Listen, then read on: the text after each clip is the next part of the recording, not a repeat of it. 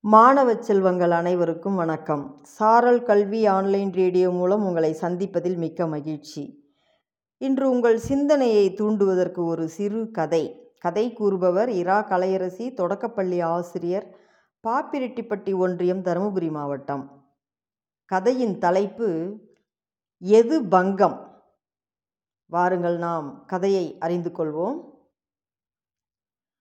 ஒரு நதி அந்த நதியின் கரை மேலே கரையின் ஓரமாக ரெண்டு துறவிகள் நடந்து போயிட்டுருக்காங்க.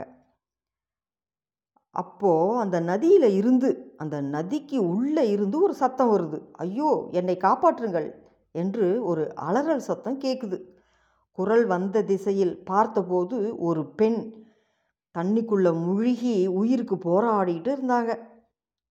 அவங்கள காப்பாற்றுறதுக்கு யாருமே வரலை. அதை பார்த்துக்கிட்டு இருந்த இந்த இரண்டு துறவிகளில் ஒருவர் உடனே தண்ணியில் போய் குதிக்கிறார். குதித்து அந்த பெண்ணை காப்பாற்றி கரையில் கொண்டு வந்து விட்டுறார். அந்த துறவிகளில் ஒருவர் இளையவர் இன்னொரு இன்னொருவர் முதியவர்.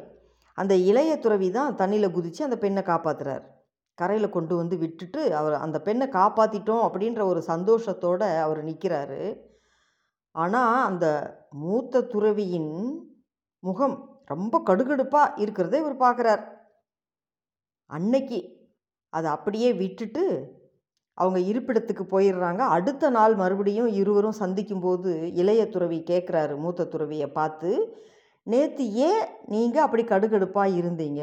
அப்படின்னு கேட்குறார் அதுக்கு அந்த மூத்த துறவி பதில் சொல்கிறார் துறவி நாம நாம் பெண்களை தீண்டவே கூடாது என்று சபதம் ஏற்றுள்ளோம். அப்படி இருக்க நீ நேற்று அந்த பெண்ணை எப்படி தூக்கலாம்? துறவிக்கே பங்கம் ஏற்படுத்தி விட்டாய் என்று சொல்கிறார் இளைய துறவி அதை நிதானமாக கேட்டுட்டு பதில் கூறு சொல்கிறார் இவர். நான் அந்த பெண்ணை தூக்கியது உண்மைதான். ஆனால் அடுத்த நிமிடமே கரையில் இறக்கிவிட்டு அக்கணமே அதை நான் மறந்துவிட்டேன் ஆனால் நீங்களோ சிந்தனையில் நேற்று தூக்கி வைத்து கொண்ட பெண்ணின் நினைவை இன்று வரை இதுவரை இறக்கி வைக்கவே இல்லை.